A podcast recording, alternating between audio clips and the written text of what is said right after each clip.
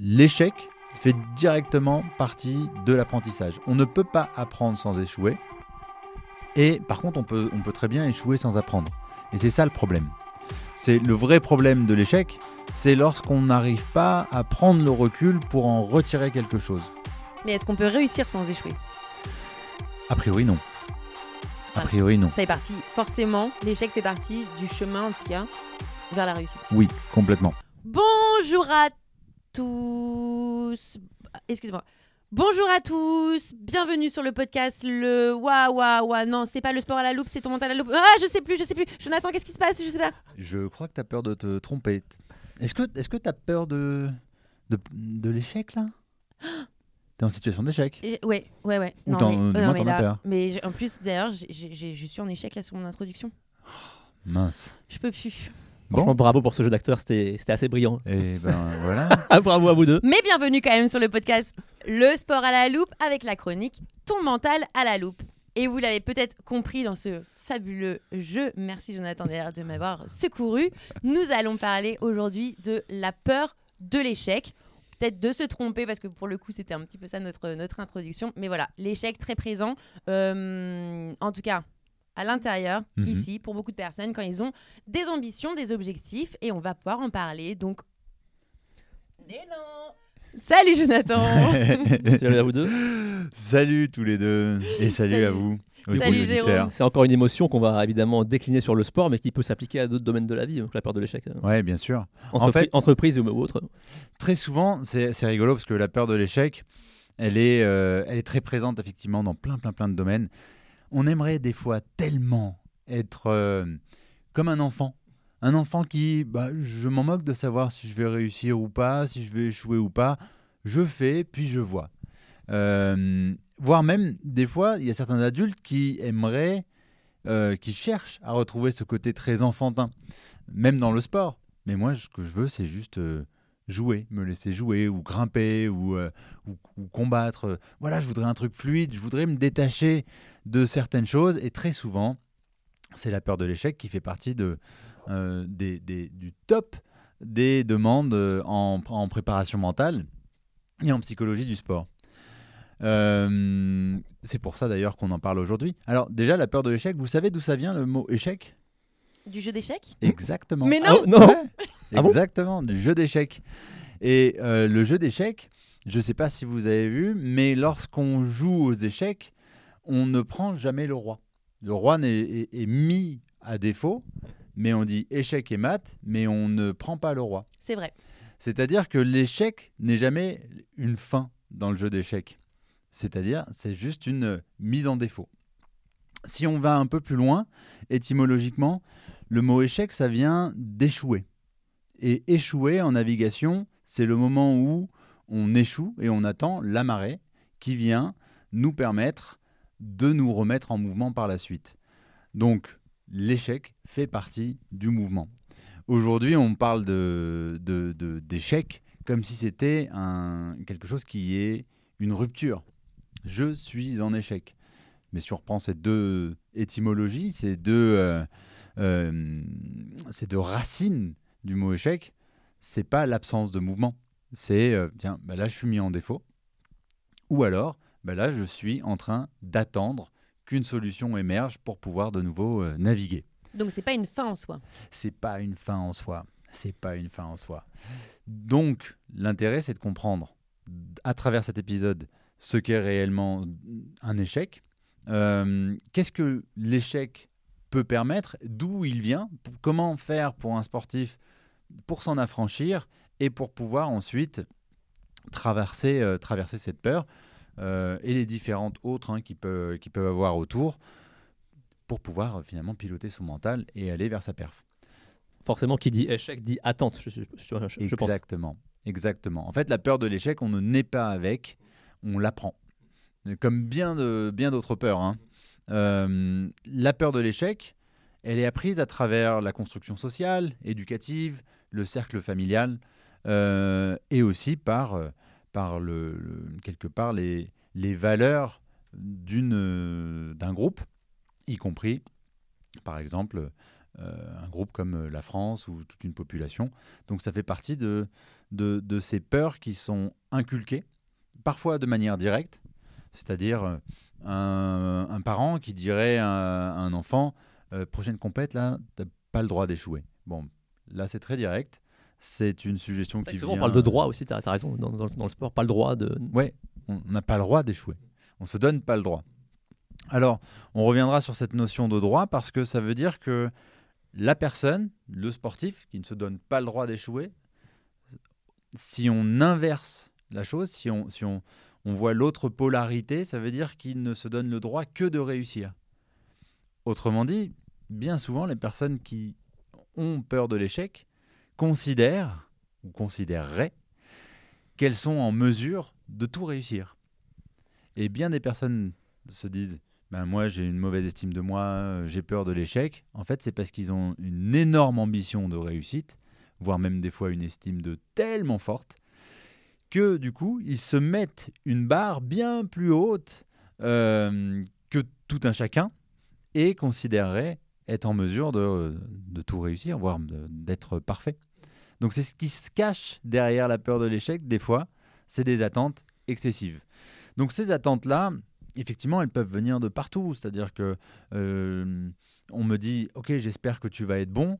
Paf, je viens de prendre une attente. Si je, si je l'accepte, euh, elle va venir euh, travailler à l'intérieur de moi. Elle, vient, elle va venir générer des émotions.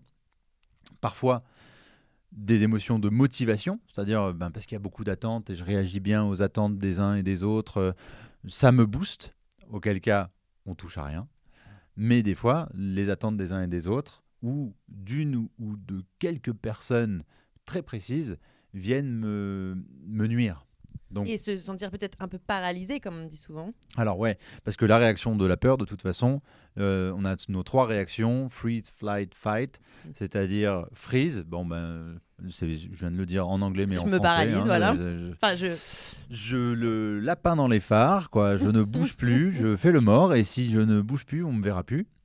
Euh, flight, c'est-à-dire je, je fuis, quoi. Je, je m'envole, et euh, fight, j'affronte. Donc ça, c'est nos trois réactions de, de peur, et que ce soit les différentes, euh, les différentes peurs. Voilà les, les réactions euh, inconscientes, involontaires qu'on va avoir Et propre à chacun. et propre à chacun. Maintenant, qui n'a pas échoué dans sa vie? Qui n'a pas échoué quand il a appris à marcher? Euh, On est forcément tombé bon avant, exemple. il me semble. Ah, eh bon on est complètement, on est tombé à peu près, euh, je sais pas moi, peut-être 3000 fois. Euh, qui a appris à faire du vélo du premier coup? Personne. En tout cas, j'en connais pas. Et s'il y en a parmi les auditeurs, je veux bien euh, qu'ils se manifestent. Je serais ravi de discuter avec eux. On les prendra au micro. Ah, Bien sûr. Euh, en fait, l'échec fait directement partie de l'apprentissage. On ne peut pas apprendre sans échouer. Et par contre, on peut, on peut très bien échouer sans apprendre. Et c'est ça le problème. C'est le vrai problème de l'échec, c'est lorsqu'on n'arrive pas à prendre le recul pour en retirer quelque chose. Mais est-ce qu'on peut réussir sans échouer? A priori, non. A Voilà. priori, non. Ça est parti. Forcément, l'échec fait partie du chemin, en tout cas, vers la réussite. Oui, complètement.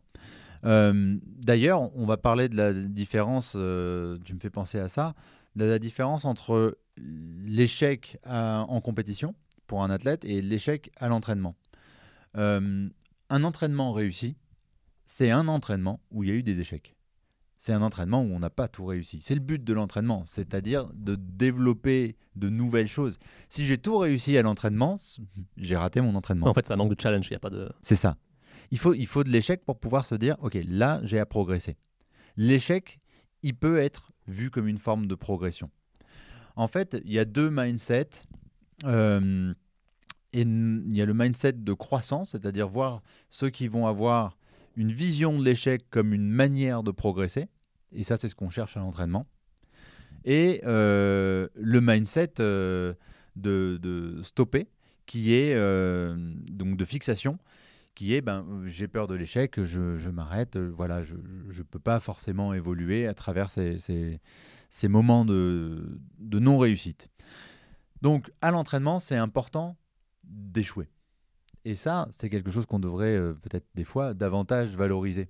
C'est intéressant en sport parce que euh, je discutais avec, euh, avec quelqu'un il n'y a pas si longtemps et qui me disait que à chaque fois qu'il combattait contre, euh, un, contre un, un adversaire, cet adversaire-là, quand il perdait, venait remercier en disant merci. Ouais. Systématiquement.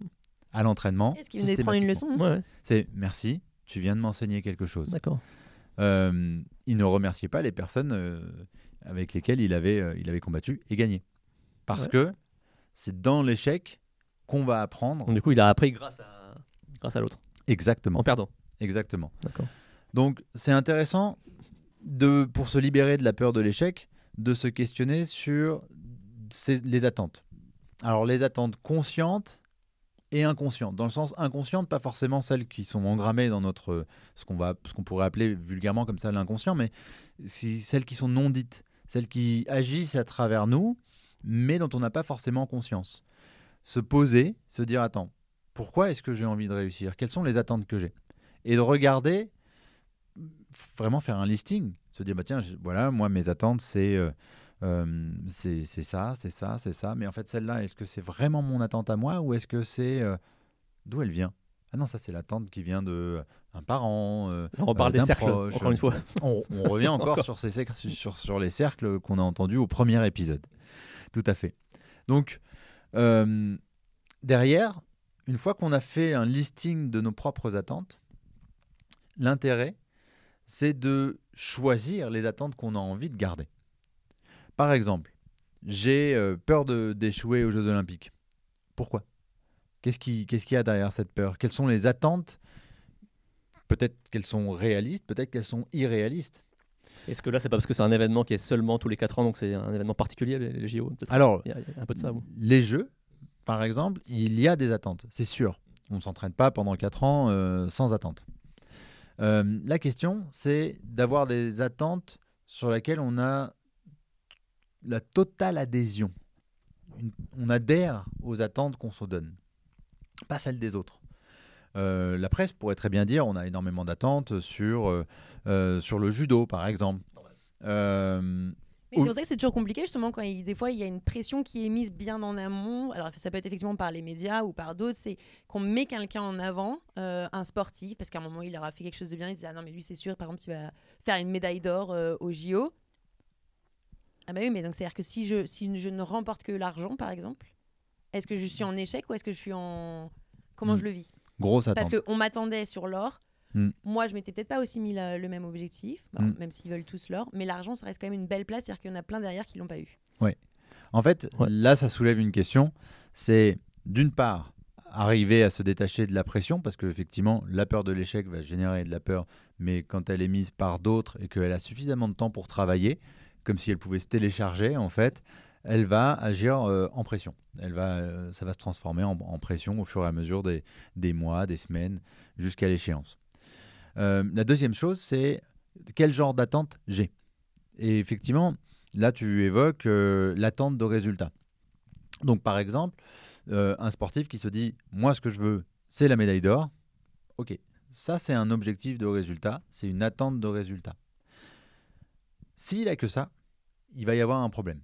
Parce qu'en fait, il n'y aura pas d'attente de moyens, il va pas avoir travaillé sur qu'est-ce que je mets en place, quelles sont les attentes que j'ai envers moi-même et qui sont sous ma maîtrise, que je vais pouvoir faire pour atteindre mon attente de résultat. Donc c'est l'objectif de moyen, objectif de résultat. Euh, des objectifs de résultat pour les jeux, par exemple, c'est clair, c'est la médaille d'or. Généralement, Et tout le monde a le même en plus. tout le monde a le même. Tout le monde a le même.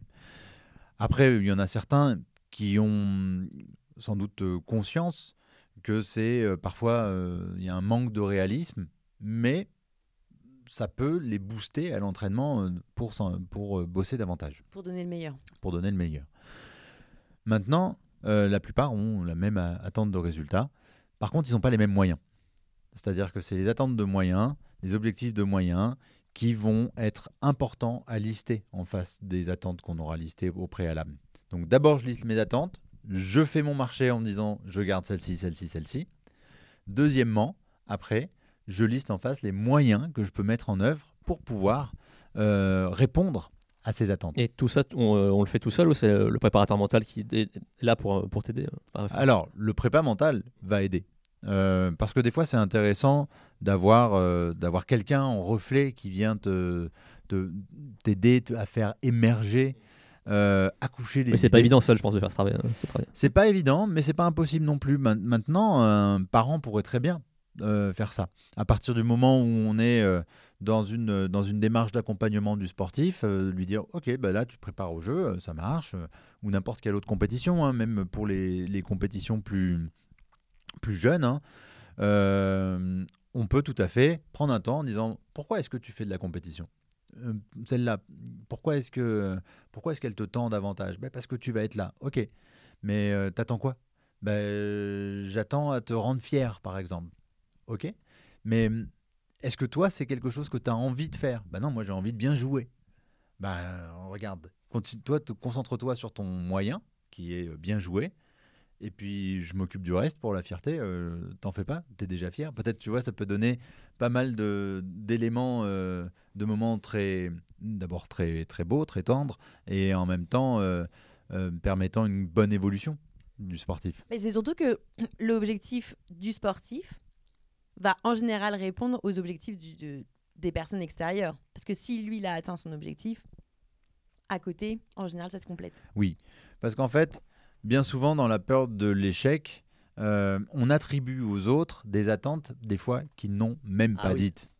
C'est-à-dire, euh, on, on se dit, le public, donc le cinquième cercle, le public euh, attend de moi que je marque ou que, que je réussisse.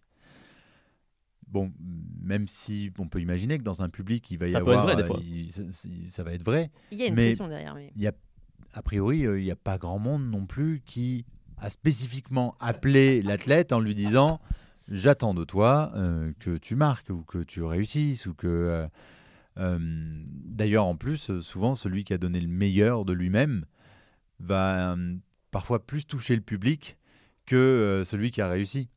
Sais, on se rappelle de ce, de ce nageur là qui découvrait la natation sur les Jeux. Ah oui, c'était à, à Pékin, je, je, crois. crois. ouais. Euh, et c'est- rigolo parce que certaines personnes se rappellent plus de cette image-là qu'il y a des personnes qui ont, qui ont gagné ce, ce jour-là. Donc, euh, finalement, l'effort, la, la mise en œuvre, des fois, est plus, euh, est plus impactante pour certains.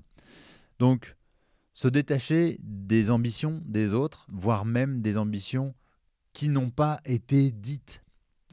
C'est-à-dire que des fois, on ne pense pas à la place des autres. Mon entraîneur m'a pas dit j'attends de toi que tu réussisses, donc j'imagine pas que c'est ce qu'il pense, que Mm. c'est ce qu'il veut. Donc euh, ça c'est le, le piège un peu de la pensée, c'est que euh, mentalement on attribue, c'est les attributions causales, on attribue euh, des, des causes à certaines choses par des chemins raccourcis, donc qu'il faut éviter. Mais en plus, notamment, après, on a ça avec l'échec. C'est-à-dire que souvent aussi, l'échec, on va pas s'en prendre à soi. Parce que justement, peut-être qu'on n'aura pas fait le nécessaire, on n'aura pas mis les bons moyens en face des objectifs, parce qu'on n'aura pas su définir nos objectifs clairement, parce qu'on aura pris les objectifs des autres, mais qui ne sont pas les nôtres. Et donc, du coup, l'échec va être Oui, mais tu m'as. Donc, c'est à cause de toi si j'ai pas réussi. Exactement. Le vrai échec, finalement, c'est celui où, après, on n'arrive pas à se retourner sur ce qu'on avait mis en place pour pouvoir faire évoluer nos objectifs de maîtrise, nos objectifs de moyens. Donc je repars en me disant, ben, j'ai pas réussi. Je ne sais pas précisément ce que j'ai mis en place. J'avais pas de plan, j'avais pas d'attente de moyens. Donc je vais regarder puis je vais dire, euh, ben, c'est à cause de ça, c'est à cause de ci, c'est à cause de. Et là, le problème, c'est qu'on se pose en position euh, de victime. Et c'est pas de cette position-là qu'on va pouvoir euh, euh, apprendre. Maintenant, l'échec, il a des avantages. Euh, Il y a cette phrase qui dit euh, soit, euh, soit j'échoue, euh, non, soit, je réussis, soit j'apprends. Euh, en fait, il y a une phase intermédiaire hein, dans cette phrase-là qui, qui est partiellement fausse. Euh, la phase intermédiaire, c'est soit je réussis, soit j'échoue et je me retourne sur ce que j'ai fait et à ce moment-là, j'apprends. Donc, il y a vraiment cette chronologie. Donc, mais il y a, des manières de- de- d'aborder l'échec. Maintenant, l'avantage de l'échec, souvent la personne va voir ça comme un inconvénient pur. Et quelque part, à l'intérieur, elle va être euh, divisée entre deux situations. C'est soit je réussis, soit j'échoue. Et j'ai peur d'échouer. Ou euh, euh, j'ai peur d'échouer parce que j'ai très très envie de réussir, voire même je me dis donc que je suis tr- fort en moyen de réussir, voire parfois avec un ego assez dimensionné. Mais bon, la plupart des sportifs ont un ego surdimensionné. Et Et c'est il faut avoir de l'ego pour être sportif. Oui, complet. Enfin, en plus, c'est enfin, vrai, c'est pas, euh, pas négatif de dire ça. Oui, complet. euh, complet. Euh, il faut un ego surdimensionné pour se dire que je vais être champion du monde de quelque chose, évidemment.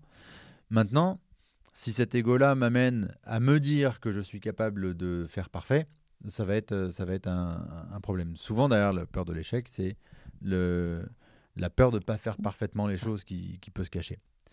Néanmoins, c'est parce que cette peur de l'échec-là existe qu'on va pouvoir en retirer des choses.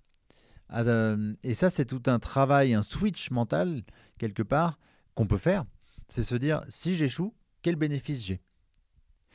Et peut-être que là, en voyant qu'on va avoir autant de bénéfices à échouer que des fois de désavantages à réussir, je vais y revenir là-dessus, on va pouvoir faire euh, un peu vriller le mental, en tout cas faire un reset et ne plus avoir ou l'un ou l'autre, mais se rendre compte qu'il y a des avantages et des inconvénients dans les deux. Là, en gros, vraiment, on déconstruit totalement le concept de réussite et d'échec. C'est ça, On en on sait. le déconstruit complètement Et Ça- ça, fait du bien. et ça fait énormément de bien. Ça vient du principe de la psychodynamie, euh, c'est-à-dire que c'est comme si à l'intérieur j'avais plusieurs parties en moi. Il y a une partie qui a envie de réussir, il y en a une autre qui a peur de de- d'échouer. ok? Et euh, dans les théories euh, psychodynamiques, on, imagine qu'une personne, vous, moi, les auditeurs, on est une espèce de village dans lequel on chaque euh, genre village des Schtroumpfs. Et il y a le Schtroumpf peureux, donc c'est lui qui a peur de, de l'échec. Il y a le Schtroumpf compétiteur qui a très envie de réussir. Bon, des fois, il y a le Schtroumpf euh, paresseux qui n'a pas envie de se lever pour aller à l'entraînement. Puis parfois, il y a le Schtroumpf euh, euh, râleur parce que on est en novembre et qu'il pleut. Et puis, il y a le Schtroumpf joyeux parce que ainsi de suite. Bref. Mais chaque partie va avoir des avantages et des inconvénients et on a souvent une affection plus particulière sur une des parties ou alors il y en a une qui prendrait un peu le dessus comme s'il devenait chef du village c'est la peur de l'échec qui prend le qui prend le dessus et qui dit chut tout le monde se tait maintenant c'est moi qu'on écoute et on a peur d'échouer donc vous obéissez euh, et on va dans cette direction. L'objectif c'est de comprendre que de ces parties là en fait il n'y en a pas une de bien elles sont toutes bien et elles ont, elles ont toutes des avantages et des inconvénients. Par exemple si on part sur la réussite, ok, il y a des, les avantages de la réussite, il y en a plein, mais des inconvénients de la réussite, il y en a plein aussi, et on n'y pense pas forcément. C'est-à-dire que une fois qu'on a réussi, on est attendu. Une fois qu'on a réussi, on a des fois, on a. Je reviens sur cette idée de droit euh, dont tu, que tu évoquais tout à le l'heure. Jérôme. C'est. euh, Je peux plus redescendre. Je peux plus redescendre. Une fois qu'on a réussi, on est chassé. On passe de la position de chasseur à chassé par les autres. Euh, on a euh, moins de vie privée, des fois. Donc il y a, il y a- il y a plein de désavantages à réussir. Et il y a le côté aussi où bah, j'ai accompli, j'ai fait, je peux pas aller plus haut. Exactement. Il peut y avoir donc même. après, il y a euh, un côté où. ouais, bah, donc du coup, effectivement, tu vas vite te faire chasser si. euh, Exact. si t'as cette Finalement, c'est pas si bien de gagner. C'est pas si bien. Il peut y avoir une source, euh, il peut y avoir une source de démotivation terrible après avoir gagné. À l'inverse, les inconvénients de la peur de l'échec, on les connaît. Ok. Mais les avantages, ça rend mort de faim. C'est-à-dire, euh, j'ai envie de, j'ai plus envie de revivre ça. Là, plus jamais. Donc, ça me met au, ça peut me pousser à l'entraînement. Ça peut me pousser à être créatif en me disant, qu'est-ce que j'ai mal fait, qu'est-ce que je peux faire de mieux? C'est-à-dire que la peur de l'échec peut pousser à la créativité, là où, la, par exemple, la réussite euh, n'amène pas forcément de créativité. Donc, si j'ai besoin d'être si j'ai besoin d'être créatif, euh, un échec peut m'aider à me remettre en question. Un échec peut me permettre aussi de rester dans cette position donc de chasseur et à ce moment-là de continuer d'être motivé et pour travailler plus que les autres. Donc, une fois qu'on a fait ce, on a pris ce temps pour se dire, ok, j'ai peur d'échouer dans tel, de- tel domaine, le sport, ou même une, un domaine euh, pro autre que le sport. Ok, quel bénéfice je peux avoir à échouer? Et des fois, cette question, elle n'est pas très plaisante. hein.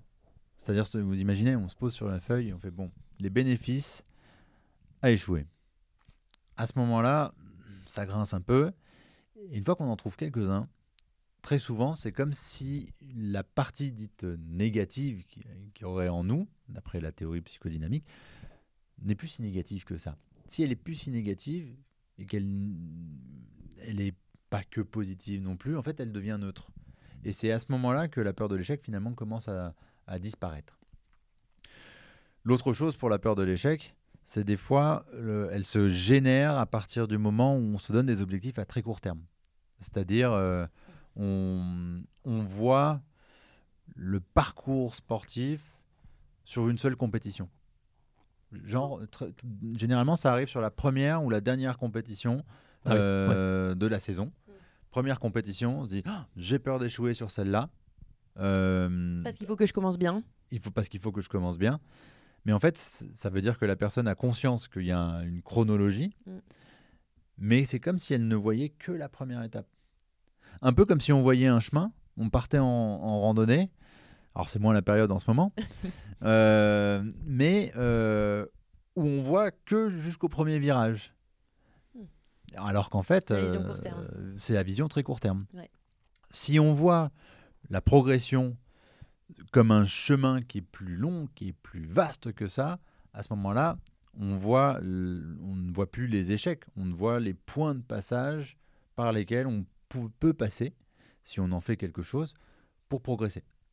Donc très souvent, derrière la peur de l'échec, deux choses, euh, trois choses en fait. Des attentes excessives qu'il faut, dont il faut vérifier la provenance, euh, un besoin fort de réussir, voire même des attentes où on se, un- avec notre ego, on se dit je, je dois marcher sur cette compétition ou je dois absolument réussir, j'ai pas, je suis en mesure de faire parfaitement. Et la troisième chose, c'est une vision du temps à court terme. Alors, moi j'avais une petite expérience pour les, pour les, pour les auditeurs à proposer. Et pour nous euh, aussi. à ça. Euh, on pourrait par exemple euh, penser à, la, à quelque chose qui nous tient à cœur et qui génère justement cette, euh, cette peur. On ne sait pas si on va réussir, on ne sait pas si on, si on, si on va ra- rater, on ne sait pas si on va apprendre, mais pour l'instant, on est plutôt inhibé. Ce qui pourrait d'ailleurs nous permettre, nous amener hein, à procrastiner quelque chose. C'est-à-dire en disant, oulala, plutôt que de me lancer, je remets à plus tard. Ouh, ça c'est euh, oui. Oui. Enfin, il y en a beaucoup de. On l'a tous fait. On a tous progressiné à un moment ou à un autre. Ouais, ouais, ouais, ouais. Vous avez ça en tête là? Euh, là, quelque chose. un- Quelque une- chose qui échec, pourrait générer euh, une, une- voilà, quelque chose de l'ordre de la peur de l'échec. Oui, moi je l'ai. J'espère que les auditeurs l'ont aussi. Ok, ça marche. Pour les auditeurs, pour faire cette expérience, mieux vaut pas être au volant en train d'écouter euh, le podcast. Arrêtez-vous sur la route. Arrêtez-vous, vous pourrez reprendre plus tard. Ou, euh, mais l'idéal, c'est de se poser, ça va prendre euh, 3-4 minutes. Euh, et pour commencer, ça va être de penser à ce genre de situation. À la limite, évaluer l'intensité de la peur, comme si on pouvait évaluer un, pour faire un avant-après. Par exemple, de 1 à 10 ou 10, la peur serait au max. Et à 1, la peur est assez faible et auquel cas, il ne faudrait pas travailler là-dessus. Ok. Je suis à 8. Parfait, ça marche. La première chose, c'est de se demander quelle est la première image, quelle est la première euh, situation qui me vient en tête lorsque je pense à cette situation-là, à cette émotion-là? Il ne s'agit pas forcément d'en parler, mais juste de se dire, ok, quel scénario est lié à cette émotion? Vous l'avez? Mhm. Parfait. Imaginez que vous puissiez localiser cette image autour de vous. Dans quelle direction est-ce qu'elle serait? Est-ce qu'elle serait devant vous, immense, comme quelque chose d'insurmontable? Est-ce qu'elle serait sur votre gauche? Est-ce qu'elle serait sur votre droite? Est-ce qu'elle serait derrière vous? C'est bon, je l'ai. Ouais. Moi, c'est à gauche pour moi. Ok, c'est à gauche. Oui, je sais pas pourquoi. Ok. Et toi? À gauche. À gauche. à gauche devant. Enfin, mais À gauche vraiment, devant. Moi, c'est vraiment à gauche. moi. c'est milieu gauche quoi. Ok. Plutôt grand Plutôt court Plutôt petit Plutôt une grande image une, euh, Plutôt petit, moi. Plutôt petit. Ouais. Ouais, pas si grand. Ok. Pas si grand. Maintenant, la troisième étape, ça va être de vous poser une question très, très curieuse, mais euh, le temps. Le temps, on a tous une perception du temps différente. 5 minutes ne va pas avoir la même perception. On va pas avoir la même perception de 5 minutes, d'une semaine, d'un mois. Euh, c'est comme si c'était une espèce de. dans- C'est engrammé de façon très personnelle et des fois très inconscient. Imaginez quelque chose, c'est que le futur part dans une direction. Dans quelle direction partirait euh, votre futur si c'était une ligne? Partirait devant vous, sur la droite euh, Moi, j'aurais dit devant, mais. Devant? Ouais, ouais. Ouais, ok. Au même endroit que mon échec. Ah. enfin, que Ah ma ouais percée. Ouais. Ok, ça veut dire que. Enfin, euh, milieu, milieu gauche. Ok, c'est hyper intéressant. Enfin, devant, quoi. Enfin, devant, mais un Ok. peu. Je sais pas pourquoi je suis décalé sur la gauche, d'ailleurs. Pour les auditeurs, des fois, euh, à cette réponse-là, il va y avoir, bah, tiens, c'est marrant, euh, le futur, il part sur la gauche, il part vers l'avant, il part vers le haut, il part vers la droite, il part vers le bas, il, part, il, il fait des vagues. Enfin, pour, pour se poser cette question, c'est se dire, euh, c'est où demain? Bah, Demain, tiens, c'est à cette distance-là, puis euh, dans une semaine, une semaine, c'est, tiens, là-bas, euh, à peu près ici, voilà, dans un mois, c'est là-bas, ok. Donc, on peut dresser notre euh, ligne du temps. Ce qui est marrant, c'est qu'il n'y a jamais votre cerveau qui vous a dit euh, Attends, euh, Jérôme, euh, Sandra, euh, le futur, on le met où? Euh, On le met dans quelle direction? Ça s'est fait, quoi. Ah, bah oui, naturellement. La question, après, c'est de voir la situation à laquelle vous avez pensé, est-ce qu'elle est dessus? Ou pas Ah, Pour moi, non. Sur, ma- sur la ligne Toi, oui, apparemment. Bah, moi, elles sont. Elles sont... Pour toi, elle est Moi, elles dessus. sont ensemble. Alors, euh, Ok, elles sont ensemble. Enfin, moi, en fait, je vois ma ligne qui transperce mon. Ton mon- échec. Mon, mon image. Ça marche. Est-ce que tu vois de l'autre côté? Derrière mon image? Ouais. Non. Voilà. Enfin, si. Alors, si. Mais je vois le- la, la continuité de ma, Ouais. de ma ligne. Oui. En, en gros, moi, moi, ma ligne, c'est comme si euh, je mettais une aiguille dans une feuille de papier et je vois le, je vois le truc, mais je vois rien d'autre qu'une- que ma ligne. Ok, ça marche. Imagine que la, la situation que tu as en tête, Mhm. tu commences à la changer de telle façon, tu peux faire aussi la même chose si elles sont séparées, ou en tout cas, tu, tu peux, le but, ça va être de, jouer sur cette image. Imagine que la, tu la transformes de telle façon à pouvoir voir très précisément ce qu'il y a de l'autre côté. Les autres étapes, par exemple. Comme si tu Ah. pouvais la rendre un peu floue. Pas Ah oui. forcément floue, mais un peu transparente ou plus petite. En tout cas, bouger la, nat- la nature de votre image. Sa structure, mettre plus de lumière, baisser la lumière, la mettre en noir et blanc D'accord. la rendre euh, un peu moins nette. Mhm. Ça fait quoi quand vous faites ça? Est-ce que Bah, J'ai du t'étais mal à voir derrière moi. Hein? J'ai du mal à voir autre chose que ma ligne derrière. Ok. Enfin, je vois pas d'autres crans. D'autres. euh, Oui, tu vois pas d'autres crans, mais tu arrives à voir. Mais je vois, je vois ma ligne. Ok, ça marche. Ça veut dire que tu vois que cette expérience qui t'attend n'est pas quelque part quelque chose sur lequel le- le- ton temps, ton chemin s'arrête. Bah, du coup, apparemment, non. ok. Du coup, ça Vu fait. qu'elle se fait transpercer. Ouais. Ça fait quoi? Tout à l'heure, tu étais à 8. Est-ce que ça change quelque chose? Est-ce que ça baisse quelque chose déjà? Est-ce que ça. Bah, je dirais. Non, ça baisse. Non, ça, ça- en fait, ça, ça baisse, mais sur le fait que je me dis, ou j'ai l'impression que du coup cet exercice il me sert à ça, c'est que je me dis, moi si elles sont ensemble, c'est qu'à un moment ça va être sur la ligne. Donc ça va être sur mon chemin. Donc du coup peut-être que finalement,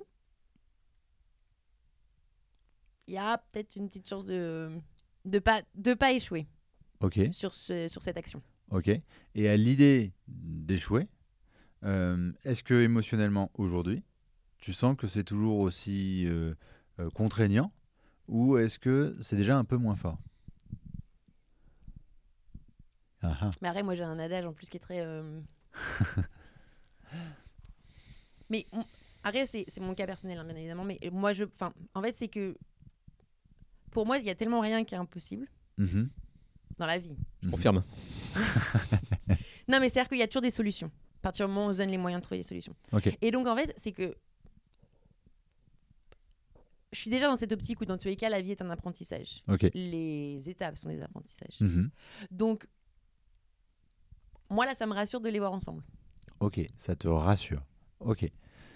Donc on va, on, va, on va retenir ça. En fait, le processus derrière la technique, c'est que pour avoir peur de quelque chose, il faut qu'on puisse y penser. Il faut qu'on puisse euh, se projeter dedans. Euh, notre cerveau est un organe euh, prédictif. Il a du mal à ne pas anticiper Pas des projeter. choses et ne pas se faire des scénarios.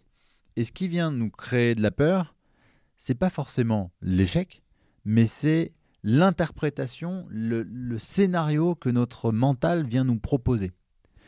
Hmm. Derrière cette technique, l'idée, c'est un, faire, euh, une pause en se disant tiens, quel est le scénario en fait qui me fait peur? Parce que je me vois échouer et je, me, et je vois que tout le monde se moque de moi. Ok, c'est ce, c'est- ce scénario, c'est ce moment du film que je me fais dans ma tête qui est, qui est problématique. Une fois que j'ai le scénario, je localise ce qu'on appelle la ligne du temps. Peut-être qu'on y reviendra d'ailleurs sur d'autres euh, épisodes. Je localise la ligne du temps en me disant tiens, où est mon avenir? Dans quelle direction part mon, part mon futur Et est-ce que l'image fait partie de mon futur ou pas? Très souvent, c'est assez curieux, mais les personnes qui n'ont pas forcément une grosse peur vont pas l'avoir sur leur ligne. Autrement dit, l'image va pas être associée à leur ligne. Ah, donc si l'image dont on a parlé auparavant n'est pas sur la ligne, c'est que euh, du coup on n'a pas, pas, pas peur de cette euh, situation. Enfin, ouais, moins je- peur. en tout cas, Oui. Ah bah, ça activera moins. D'accord. en fait. Ça fait moins, euh, ça fait partie du parcours. C'est, ça fait, bon, c'est possible, c'est pas très loin, c'est à côté, mais euh, c'est moins tétanisant. En tout cas, après, tout le monde est différent, hein, donc c'est des grosses généralités que, je suis en train de faire. Maintenant, si c'est sur la ligne, c'est intéressant de regarder, ok, cette image-là, cette euh, perception-là, elle est, ce scénario, il est comment? Euh, C'est une immense image et j'arrive pas à voir le reste. C'est une situation euh, effrayante, c'est hyper sombre, l'image, le scénario est, est- est en gros comme s'il y avait un réalisateur à l'intérieur de notre tête qui, avec euh, son imaginaire et ses budgets illimités, il nous a fait un scénario catastrophe. L'idée, une fois qu'on a remarqué ça, ça va être ou de déplacer l'image de la ligne, c'est-à-dire déjà la sortir. Déjà, très souvent, le niveau d'émotionnel euh, s'atténue. Puis, dans un second temps, et ça tu peux tester, hein, de la sortir de la Bah, ligne j'essaie pour voir. de la- je- ouais, Elle est en train de le faire. Souvent, il y a un côté où c'est plus efficace, et ou sur la gauche, ou sur la droite, ou vers le haut, ou vers le bas. Euh, et là, ensuite, l'autre travail, c'est de travailler cette image. C'est-à-dire que plutôt que de faire ce scénario-là n'existe pas, c'est il a le droit d'exister, par contre, je le mets en noir et blanc, je change un peu ma façon dont mon mental a construit cette, euh, cette représentation, je change ça, et très souvent, ça va atténuer, euh, là aussi, notre euh, l'aspect émotionnel. Donc en faisant ça, on va diminuer la peur, l'intensité de la peur de l'échec. En diminuant cette peur-là, ça va nous permettre de plus facilement pouvoir passer à l'action. Et J'ai une question. Est-ce que là Ouais. on est un peu dans l'auto-hypnose euh, ici ou pas, pas, pas vraiment ou... Oh oui, Oui, on y est. oh oui, On est en plein dedans là. oui, on est en on plein vient de se dedans. faire hypnotiser pendant 5 minutes. T'es en train de voir euh, une ligne qui n'est pas visible, mais toi tu la vois Ah, bien. mais moi, depuis tout à l'heure, en plus, du coup, Ok. maintenant, c'est que je fais que de la voir. Donc, Oui, bah, bien sûr. En fait, dans les différents outils de prépa mentale, l'hypnose, l'auto-hypnose, la visualisation, euh, on en utilise plein et durant tous ces épisodes, euh, à chaque fois, il y en a, il y en a un petit peu. D'accord. Euh, mais si vous voulez plus de détails vraiment sur les outils, mettez-le en commentaire et puis on vous les donnera un peu plus, un peu plus précisément si vous avez envie. Mm. Donc, déjà, ça, ça va permettre de se libérer de, de la peur de l'échec. En tout cas, d'en faire, euh, de plus être immobile devant. Dans un second temps, ce sera intéressant de revenir sur ce travail des attentes, lister les attentes que je me mets et vérifier qu'il n'y ait pas des attentes irréalistes. Oui, je pense que n'importe quel sportif, quel que soit le niveau, peut faire ce travail de, de listing d'attente. Oui, bien sûr. Mais en fait, les attentes irréalistes, entre guillemets, vu que mon adage c'est rien n'est impossible, c'est irréaliste à l'instant T. C'est juste qu'il y a un travail à faire en amont pour pouvoir à un moment que cet objectif devienne réalisable. C'est ça. C'est-à-dire euh, revenir sur les attentes, elles sont irréalistes tant que j'ai pas listé mes attentes Voilà. de moyens, de maîtrise. Euh, une fois que j'ai listé mes attentes de maîtrise et je me dis ok si je me lève à telle heure et que je fais euh, euh, trois entraînements par jour et que je fais ça pendant un an, est-ce que mon attente de résultat est toujours irréaliste ou pas et de rescanner? Mais c'est vraiment faire la bascule entre les deux. C'est intéressant aussi pour un entraîneur de se lister ses propres attentes. Quelles sont mes attentes? Parce que lui aussi, il peut avoir, il peut être soumis à la pression, euh, avec en dessous la peur de l'échec euh, sous-jacente. Donc, lister ses propres attentes. Euh, les parents peuvent lister leurs propres attentes. Et en famille, ça peut être pertinent des fois de dire, bah voilà mes attentes, je les ai listées, clac, et les tiennes, c'est quoi? Ah, tiens, c'est marrant. Ah, On a les mêmes, on, peut, on, on va dans la même direction. Ah, on n'a pas les mêmes. Ben, voilà, moi, c'est celles-là les miennes. Donc, m'en attribue pas euh, qui ne sont pas les miennes, s'il te plaît. Voilà ce que moi j'attends, c'est que toi, tu sois, je sais pas, euh, heureux, épanoui, et puis que tu t'amuses.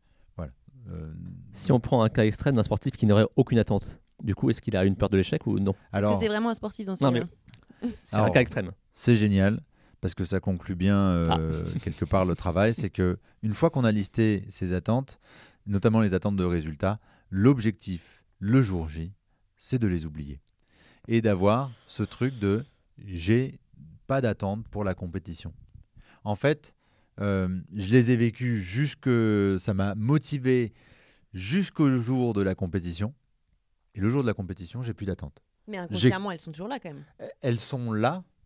Elles nous ont poussés. Ça a été notre moteur. Mais j'ai plus d'attente autre que des attentes de maîtrise de bien grimper, bien nager, être heureux, être content d'être là, et ainsi de suite. Donc là, c'est vraiment être dans l'instant. Et être dans l'instant, ouais. Donc c'est important pour pas se faire rattraper par ses attentes le jour d'une compétition, de les avoir préparées et travaillées en amont pour pouvoir les oublier le jour J. Oh, moi, je suis prête pour la réussite là.